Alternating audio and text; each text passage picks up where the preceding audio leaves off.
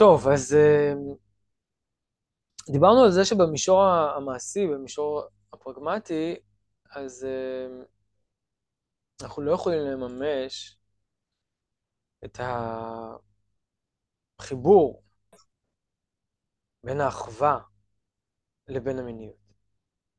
אין לנו את האפשרות הזאת.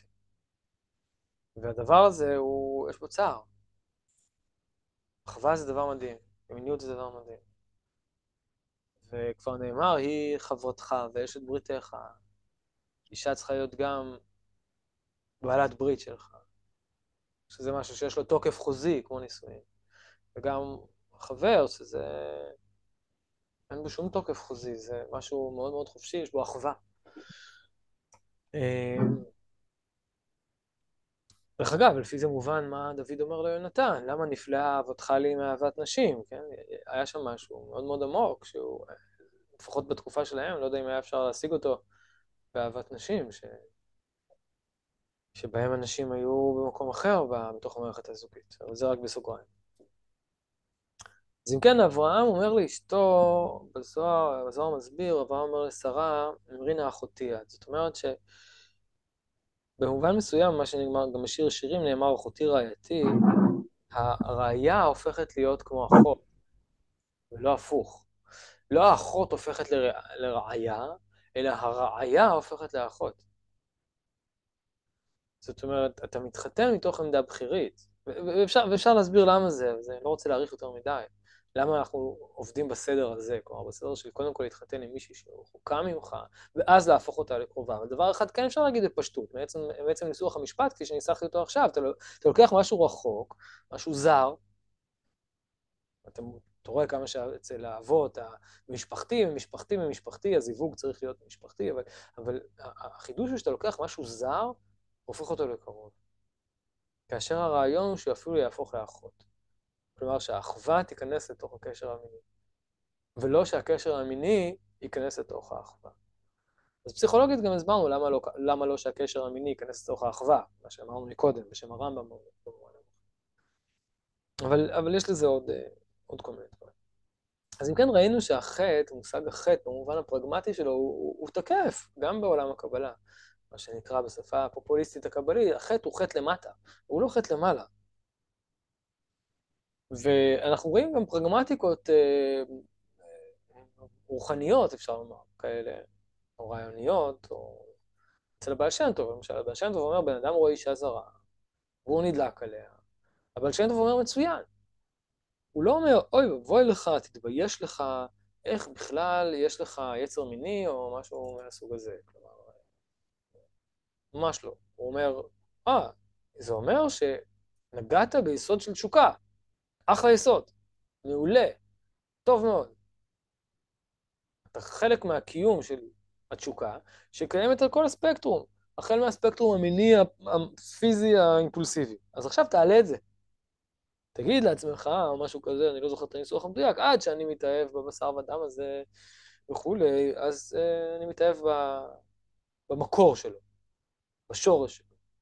עכשיו, התהליך הזה נשמע אולי קצת מצחיק ומוזר, ואולי חלק יגידו, נו באמת, זה לא אותנטי, או לא יודע מה, אבל, אבל הוא ממש פשוט, ואני חושב שכולנו עושים אותו ברמה, אה, ברמה כזאת או אחרת. וזה מכיוון שכולנו עוברים תהליך של העלאה.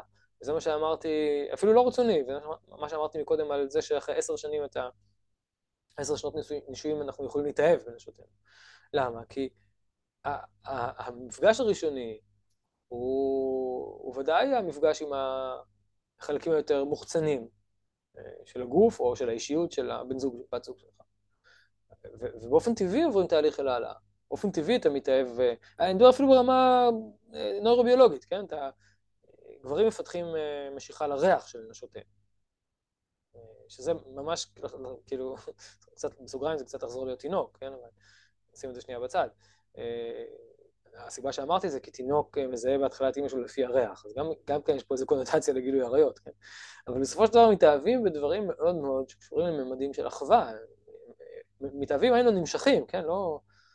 אה, ברמה ממש פיזית, דברים מתקשים לישון למשל, שהם אה, לא מרגישים את האישה שלהם ליד, לא מריחים את הריח שלה, וכיוצא בזה. אז יש פה איזשהו ממד כזה של, של האחווה. אוקיי. אז, אז החטא הוא למטה, ו, ו, ויש להעלות את החטא. עכשיו, אם כבר הזכרת שבתאים, השבתאים עשו מגמה הפוכה. הם מימשו את הרעיון הרוחני אה, בתוך המציאות. וזה דבר שהקבלה מדברת עליו מלא מלא מלא, ובעיניי זה המרצות אה, של חוקרים לא להבין את זה. הקבלה מדברת אה, בלי סוף על זה שיש ממד שנקרא ממד שבור, בין אם זה בשפה של הארי, שהעולם שלנו הוא עולם הנקודים, עולם השבירה. בין אם זה בשפה של אה, רבי יוסף ג'יקטיליה, שהממד של המלכות הוא עץ הדעת טוב ורע. בין אם זה בשפה של, אה, של הזוהר, על רגליה יורדות מוות, שהמלכות יש בצד שמת. בתוך עולם המלכות אה, זה עולם של, דיסנג... של דיסאינטגרציה, כן? המלכות היא כל הזמן נופלת, יש בה... היא צריכה כל הזמן איזושהי החזקה, איזשהו חיזוק, איזושהי העמדה על הרגליים. כלומר, העולם שלנו הוא עולם כביכול שכל הזמן הוא, הוא לא חי מצד עצמו, הוא, הוא מוחזק על ידי משהו אחר. בשפה הפסיכולוגית הפשוטה, הפרסונלית, זה צריך טעם לקום בבוקר. או אפילו שמעתי פעם הגדרה יפה, הגדרה יפה לזה על ידי אנתרופולוג, שההגדרה הכי מדויקת לאדם, ככה אמר אותו אנתרופולוג, הוא יצור שלא לא מקבל את ההגדרה הטבעית שלו כהגדרה העצמית שלו. את זה בשפה יותר פשוטה, היצור היחיד שמגדיר את עצמו על פי משהו שאין בו אה, בלידתו. אה, אז זה, זה דבר אה, שהוא מחוץ, ל, מחוץ לממד הדיסאינטגרטיבי, ממד השבור. ו, ולנסות לממש בתוך הממד השבור זה, זה, זה נורא ואיום. אה, עכשיו, הדבר הזה הוא לא רק, בת... הוא לא רק קשור לאריות, הוא קשור אפילו לאיש ואישה, יש בני שבע מידות. אה, יש כל מיני אלמנטים, כל מיני פוזיציות, כל מיני רגשות ומחשבות שבהם לבני זוג נשואים אסור לקיים יחסים. זה לא איסור הלכתי, נכון. שים לב, זה לא איסור הלכתי. אף אחד לא עוברים עליו, לא על, בטח שלא דאורייתא, ואפילו לא תקנה.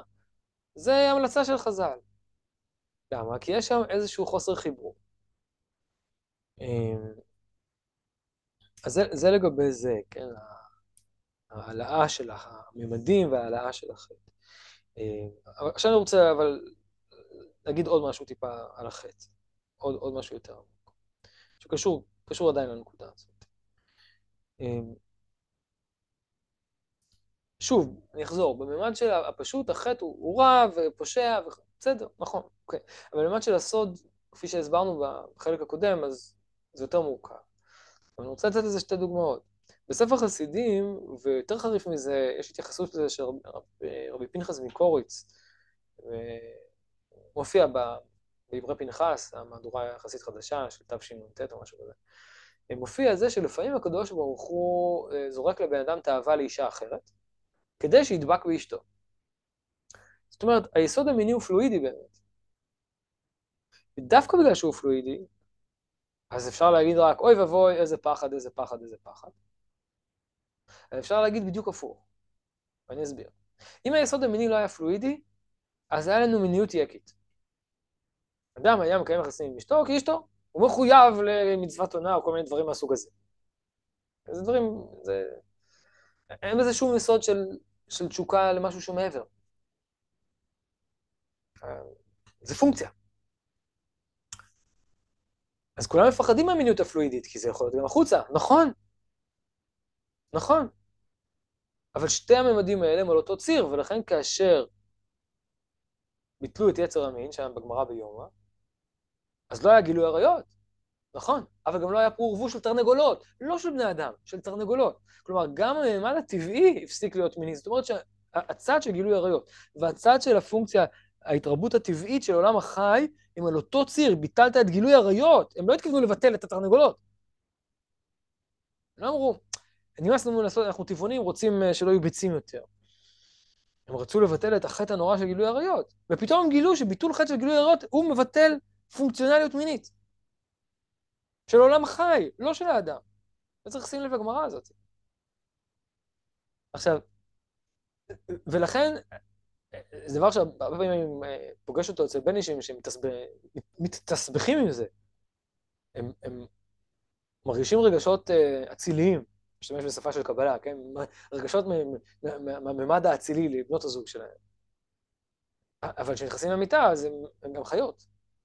הם לא יודעים להחזיק את שני הממדים האלה ביחד. והעולם הקבלה לא מדבר על העלאה במובן הזה של לבטל את הממד המיני פרופר. הזוהר מדבר על זה שהתשוקה המינית היא כמו תשוקה של מזבח, של עצי מזבח הנשרפים על המזבח. אז אי אפשר בלי התשוקה המינית, אי אפשר להעלות, כן? זה לא סתם דימוי של עצי המזבח, כן? זה, זה מקום שבו אנחנו מעלים דברים חומריים בממד רוחני, אבל לא מעלים אותם על ידי ביטולם, אלא אדרבה. אז אז אותו, אני חוזר לפנחס מקורץ, המיניות הפלואידית היא מסוכנת, נכון, אבל היא גם זו שמאפשרת להכניס תשוקה עצומה בתוך הזוגיות, דווקא בגלל האפשרות של החטא. ולכן אומר רב פנחס מקורץ, לפעמים נותנים לאדם תאווה לאישה זרה כדי שידבק באשתו. כלומר, בגלל שיש בעיה בממד הרוחני, בממד הברית, בממד האהבה העמוקה, למה יש בעיה? לא יודע מה, היא לא טובה במיטה. לא יודע, יכול להיות שהבעיה היא לא מהותית, כן? לא רוצים להתגרש או משהו. אבל פתאום מדליקים אותו. עכשיו, מה הוא יעשה? יבגוד בה וזה, ויש ילדים, קצת יותר קשה. בסדר, הוא ימצא את הדרך. דווקא הממד התחתיתי הזה, הממד של האש ה... האש המינית, היא לפעמים דוחפת את הבן אדם להגיע למקומות מאוד עמוקים.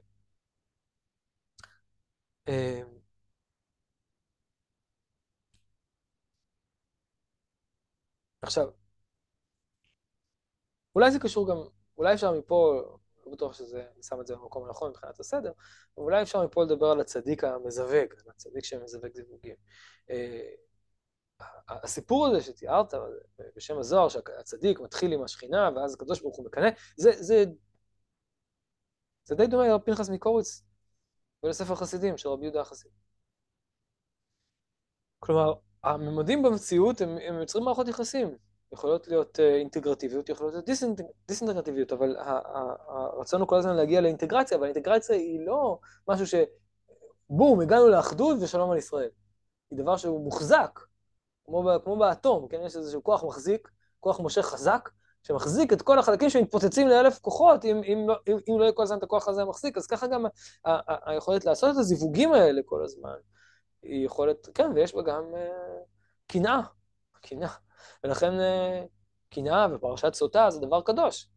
כן, זה דבר שקשה לנו להבין הרבה פעמים. נכון? זה נראה לנו הגבר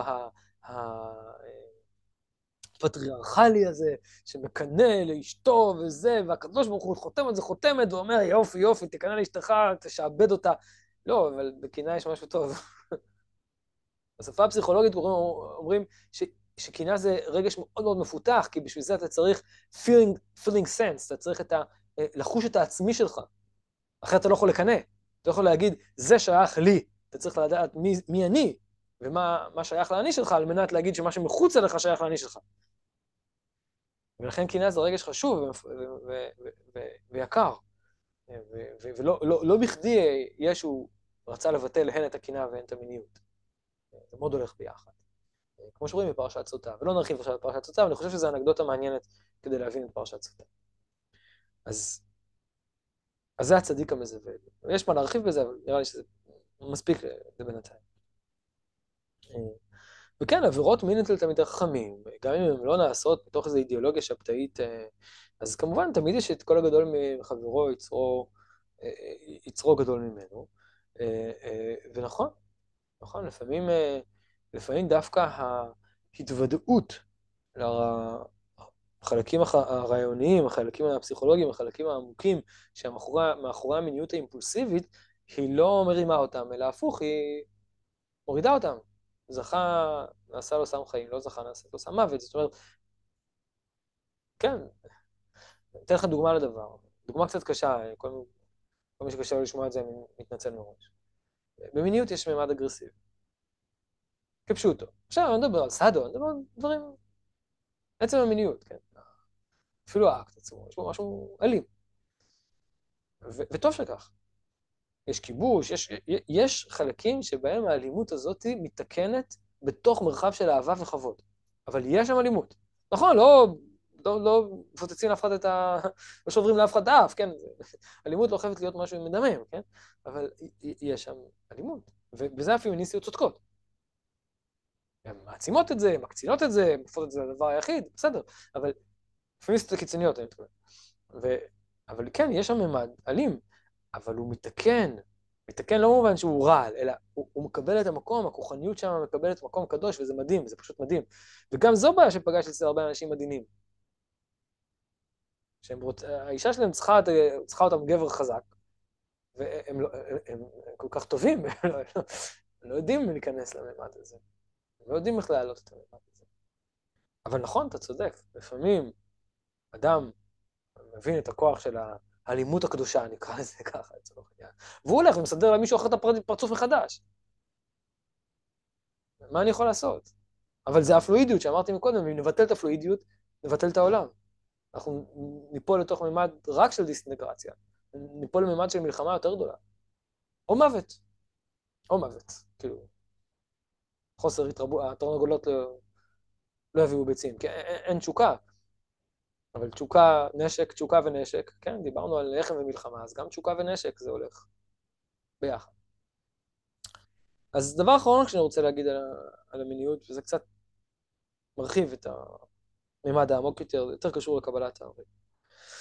בקבלת הארי אנחנו רואים שהזיווג בין אה, זר לנוק, כלומר בין זכר לנקבה, בוא נאמר ככה, הוא רב-ממדי. יש זיווג ישראל ורחל, יש זיווג יעקב ורחל, יש זיווג יעקב ולאה, ישראל ולאה, אה, יש אפילו אה, ישראל סבא ותבונה, יש, יש איזה ארבע פרצופים שם, איזה ארבע ישויות משנה בתוך הזיווג הזה. זה החילופי זוגות שדיברת עליהם, כן. אז עוד פעם, חילופי זוגות יכולים להיות ילדותיים. מה זה חילופי זוגות ילדותיים? לקחת אישה אחרת. איך אמר לי פעם אה, אחד המרצים שלי שלמדתי איתו, בסקסולוגיה, שדיברנו על סעדו ומאזו, אמר לי, כן, כל אלה שהולכים עם, הנצ... עם הניטים ועם השוטים, זה, זה, הם פשוט ילדים. זה כאילו, זה ילדותי. זה, זה כמו שאם אתה רוצה להרגיש חזק בתור ילד, אז אתה מתחפש לחייל. אתה מרגיש חזק, כי יש לך צעצוע של נשק ביד, אבל זה, זה ילדותי. אנחנו לא צריכים, יש אלה שלוקחים את זה גם לגיל 40 ו-50, כן, הם קונים מכונית שמשקפת איזה, מסתובבים עם נשק אחר כזה או אחר. וגם אלה שמחצינים את המיניות שלהם, זה לפעמים מיניות היא נשק, כידוע. אז זה החצנה של הכוח שלך והחצנה של הדברים שלך, אבל באמת יש ריבוי זהויות. ובכל וה... אחד מאיתנו יש ריבוי זהויות, לא צריך להחליף לאישה אחרת. צריך. לפתח את ריבוי הזהויות שבתוכנו, כי יש בנו ריבוי זהויות, זה, זה, זה מציאות. עכשיו, שאלה מה אנחנו עושים עם זה? עכשיו, אני אגיד את זה בשפה הכי, סליחה, בוטה. ככל ש... המשחק בין הזהויות יותר בטוח ויותר חופשי בתוך האדם עצמו, ואחר כך יותר בטוח ויותר חופשי במיטה, היחסי אישות, לא רק ברמה הפיזית, בכל הרמות, הם לאין ארוך הרבה יותר טובים. זאת אומרת, אם אני יכול להיות במיטה רק uh, גבר חזק, אף פעם אני לא יכול לבוא ליחסי אישות או לזיווג, משתמש בלשון נקייה, ממקום של נחמה, זה וואחד הפסד. עכשיו, בשפה הקבלית, זה אומר שיש פה דיסאינטגרציה, זה אומר שיש פה משבר, זה אומר שמכלול הפנים שיש באדם, שהוא סוג של הקטנה בצלם אלוהים, זה ירד פין, כן? סוג של הקטנה של הממד האלוהי במציאות, מכלול הפנים האלה לא, לא, לא מופיע. לא רק שלא מופיע, הוא נשבר. הגברים ברוכים בלילה. הוא, נשבר. אפילו ברמה פסיכולוגית, כן? הגבר הזה יבכה, כי הוא לא יכול, זה גם הפוך, כן? סתם אני מביא את זה. הוא לא יכול לחשוף את הממד הזה במקום שאמור להיות לפחות זיווג, קשר, הכי קרוב, הכי אמיתי, הכי אחדותי. לא יכול לחשוף את זה, כי יישבר. הזוגיות תישבר, משהו יישבר, לא יודע. אולי תשבור משהו על הראש. אמ, אבל כל ממד של הריבוי אישויות שיש באדם וריבוי זהויות שיש באדם, שוב, בשפה של הקבלה זה להגיע לאחדות מתוך ריבוי. יש הרבה סוגים של קשרים בתוך הקשר שלנו, הרבה סוגים של תולדות. יש תולדות פיזיות, יש ילדים, יש תולדות פיננסיות, יש תולדות יצירתיות, יש המון המון תולדות, ולכן הזוהר אומר, לפי דעתי, זה לא הארי, אבל אולי זה הארי, שגם בזיווג שאין בו הפריה ביולוגית, יש הפריה רוחנית. משהו קורה, נולדים נשמות. ולכן ת, ת, תראה שזה, שהערווה נקראת בתורה צחוק. צחוק ומשחק. כלומר, חילופי זוגות קורים בתוך, בתוך הממד של הברית, בתוך הממד של המוסר, בתוך הממד של הטוב. ולכן גם סח ושחק זה כינוי ליחסי אישות בין איש לבין אשתו. הצחוק והשחוק, שעשוע, יש בהם ממד של ערווה. וזה מופיע לידי ביטוי, אני מסכם, בתוך המשחק בין ריבוי הזהויות שיש לכולנו. זה, זה קורה לא רק במיניות, זה קורה בכל דבר. גם אני עכשיו בזהות מסוימת, ו... ואני משתדל, ולא תמיד זה טוב, ואני משתדל להכניס לפה קצת זהויות אחרות כדי לעשות את זה משחק. ואני מקווה שהמשחק יצר אינטגרציה ולא התבלבלתם, אבל ככל שכאלה ששמעו ופתאום אמרו, בוא, הוא מדבר לא טוב, זה לא רב, רב לא מדבר ככה. או מישהו אחר שאמר, מה הוא דוחף לתוך המיניות הרעיונות כאלה. כן, אפשר, אפשר, אפשר, אפשר לעשות דיסאינטגרציה. אבל אני מקווה ש... שהצלחתי לגעת בכל, ה... בכל הנקודות. קשה לי לסכם אותן בקצרה. אבל אם אתה רוצה, אשמח אם תתייחס, תקשה, תסכם, תגיד מה שאתה רוצה. אז בעצם כאילו בשביל אה, לכוון כוונות כאלה ולחשוב אה, מחשבות כאלה, צריך שכל האזור הזה יהיה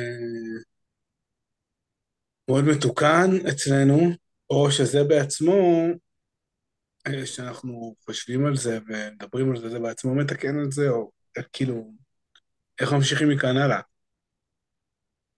איך ממשיכים מכאן הלאה? אז בזה אני מאוד אוהב להביא את, את ראשית חוכמה בסוף שער האהבה, שאני חושב שאתה מכיר אותו, שם הוא מספר סיפור הומוריסטי כמעט. הוא מדבר על אחד שהיה איש גס רוח, והלך לנהר, וראה איזה יפיפייה בת מלכים יוצאת מהרחצה בנהר, כידוע, הם לא התרחצו בנהר בלבוש מלא.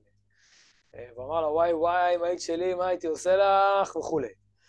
אז היא אמרה לו, איפה שמתים, זה יהיה כשנמות. אז הוא, מכיוון שהוא היה איש גס רוח וטמבל, אז הוא חשב שהיא אומרת לו, יאללה, בית הקברות, בוא, אני אחכה לך שם, שם זה אף אחד לא יראה, נממש את הפנטזיה, את הפנטזיה שלך שם. אז הוא הלך, חיכה, חיכה, חיכה. עכשיו, הוא כל כך היה דלוק עליה שהוא לא רצה לפספס. אז הוא ממש התמסר לזה. הוא אכל שם עלים, לא יודע מה, קיצור, נתקע שם בבית הקברות. רק כדי לא לפספס אותה. עכשיו, היא לא באה כמובן. ועבר זמן ועבר זמן, ואז uh, האישה הפיזית, הבת, אותה בת מלך, uh, כבר הופשטה. כלומר, היא הפכה להיות מושא אהבה. או ונוס כזאת, כן? אפילו אפשר, בשלב הזה אפילו אפשר לדבר בשפה המיתולוגית, כן? היא לא הפכה להיות אישה קונקרטית, הפכה להיות מושא אהבה, רעיון של אהבה. ומשם הוא המשיך עוד, והמשיך עוד ונתקע ברעיון הזה, ומכיוון שהוא לא עשה שום דבר אחר חוץ מזה, היה פרוש מהעולם, אז הוא בסוף נהיה צדיק. וככה כתוב שם, הוא נהיה צדיק, והיה בבית הקברות, ואנשים באו לקבל ממנו ברכות, והוא היה איש קדוש. והוא מסיים במשפט חמור, הוא אומר, מי שלא נמשך לאישה, הרי הוא דומה, דומה לחמור ופחות ממנו. אי אפשר לעשות את התהליך של העלייה בלי, ה, בלי הממד הזה. נכון, אני לא הופך את הממד לשבתאי, כפי שהסברנו. אני לא... לא, לא, לא מוריד, בשפה הבין-אישית, לא מוריד את העולמות העליונים לתוך העולמות התחתונים, אבל זה אומר שאפילו מרגש כזה, כמו של אותו בן אדם שתיארנו פה בראשית חוכמה, אפשר לעשות תהליך של התקדמות, כן, אז קודם כל אנחנו לא מדברים על ביטול של העץ האמיתי. וגם כשאנחנו מדברים על ריסון שלו, אנחנו צריכים להבחין בין ריסון כי זה משהו שלילי ואין ברירה, כלומר, חייבים לקיים יחסים, אז תעשה, תרסן כמה שאתה יכול ותעשה את המינימום. זה לא, זה לא הכוונה. הריסון הוא, כמו בסיפור של ראשית חוכמה, הוא אמצעי על מנת uh, להעלות את המחשבה. ודבר נוסף שאמרתי, איך ממשיכים את זה הלאה, אמרתי, כשדיברתי על העלאת המחשבות של הבעיה שם טוב, אמרתי, בסופו של דבר כולם עושים את זה, בלי שהם רוצים. אני הרבה פעמים מעדיף להסתכל על תהליכים רוחניים או על עבודה רוחנית, לא כמשהו ששייך לצדיקים, אנחנו לא יודעים איך עושים אותו ומשהו כזה, משהו שמתקיים באופן טבעי אצל כולם, נכון, לא ברובד ה... לא ברובד, לא בעוצמה, לא בכמות, לא בתדירות, לא באיכות, הכל בסדר. כמו אצל האדם הצדיק, נקרא לזה ככה. אבל הוא כן, כן, כן מתקיים. ממש ממש מתקיים. ולכן אדם אה, עושה לילדים שלו, שהוא אוהב אותם, דברים שהוא לא היה מוכן לעשות להרבה אנשים אחרים. מוכן להקריב את עצמו, מוכן לעשות המון דברים, אה, והוא לא יזכה לאהבה חזרה, הוא לא עושה, הוא עושה את זה ללא תמורה בכלל. אה, אז יש שם אלמנטים מוכנים שהם טבעיים. אז נכון, הם עדיין ברובד הטבעי, אבל אפשר להעלות אותם. המודעות להם זה שלב ראשון כדי להעלות אותם. אחר כך, ברגע שיש מודעות, תמיד מתפתח משבר. אנחנו פה קצת חורגים מתחום השאלה, כן? אבל הגעת בפרקטיקה ותעצור אותי אם אתה חושב שאני מרחיב יותר מדי ויוצא מהנושא. אבל תמיד כשאנחנו עוברים את שלב המודעות, אנחנו מפתחים משבר. זה, זה קורה, זה, זה סכמה טיפולית שתמיד קורית. כן? אתה בהתחלה פורק בתוך הטיפול, מגיע איזשהו קתרזיס של מודעות, קרבה והבנה ומישהו שמבין אותך, אבל אז אתה מתחיל אה, לריב עם זה. כמו, ב... כמו בילדות, נכון? מגיע גיל התבגרות. או כמו בנישואים. המודל של הנישואים זה שאחרי השלבים הרומנטיים יש שלב שנקרא מאבק, אה, מאבק ניגודים.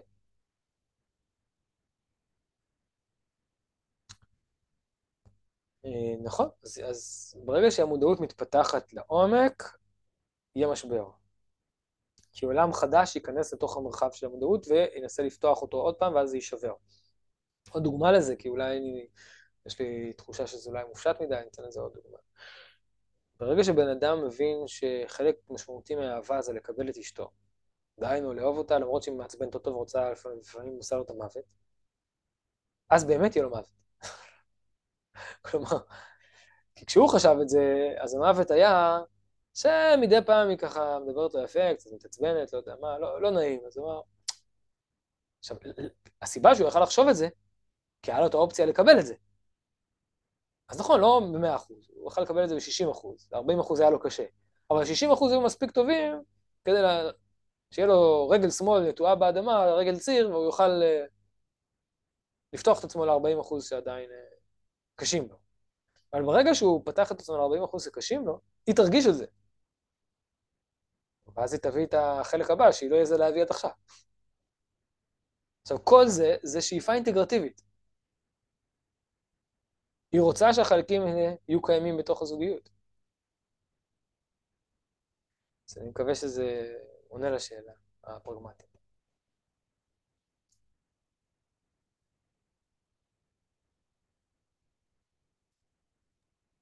כן, זה היה ככה. תודה. תודה רבה. באהבה, אני חושב שאני חייב לך, חייב לך המון. אני, אני חייב לך לדבר הזה ממש אה, המון, ו... אה, יש פה דברים שאתה יודע, הייתי צריך לסדר את הדברים לעצמי, כתבתי איזשהו אה, סקריפט של, ה, של הדבר הזה, וזה... אף פעם לא שמעתי את זה בדרך הזאת, כמו שאני אומר את זה עכשיו, וזה בכלל, בכלל מרגש. אז... אה, טוב. טוב, תודה, תודה, תודה. אני מאוד מאוד מאוד מאוד מעריך ומוקיר את הדבר הזה. מקווה שיהיה לנו עוד מפגשים כאלה.